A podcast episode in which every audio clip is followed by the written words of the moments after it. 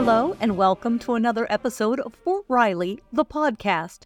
I'm Colleen McGee with your U.S. Army Garrison Fort Riley Public Affairs Office. Today, we bring you more of a newscast style episode that includes information from around the installation and beyond. First, we look back at some notable events that happened around this date in history. On the 25th of September of 1981, Sandra Day O'Connor becomes the first woman to be sworn in as a U.S. Supreme Court Justice. On the 26th of September of 1950, during the Korean War, American led UN forces recapture Seoul, South Korea, from the North Koreans. On the 27th of September of 1988, the search engine Google is born. On the 28th of September of 1781, the siege of Yorktown begins. A combined force of Continental Army soldiers under the command of George Washington and French troops commanded by Comte d'Abbeville trap a British army led by Lord Cornwallis in the city.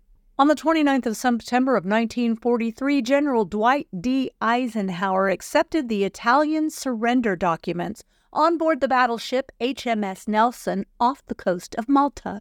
On the 30th of September of 1949, the 15 month long Berlin airlift came to an end. On post, and another event that will become worthy of history, is the Morris Hill Elementary School ribbon cutting ceremony. Though the school opened on time for the start of the academic year, the opportunity to celebrate didn't come until September 22nd.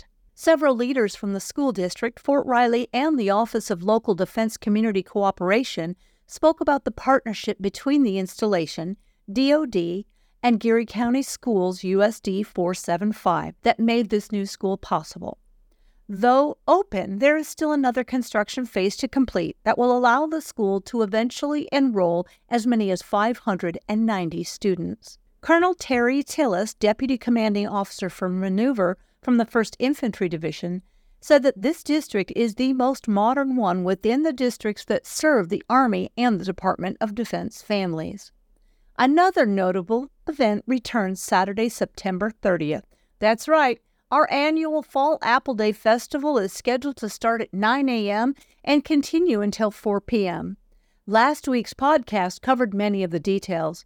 Remember, this is a free event that allows you to get inside Army equipment watch great shows on the main stage, and meet the soldiers and civilians who serve at Fort Riley. There will also be food and merchandise vendors where you can shop.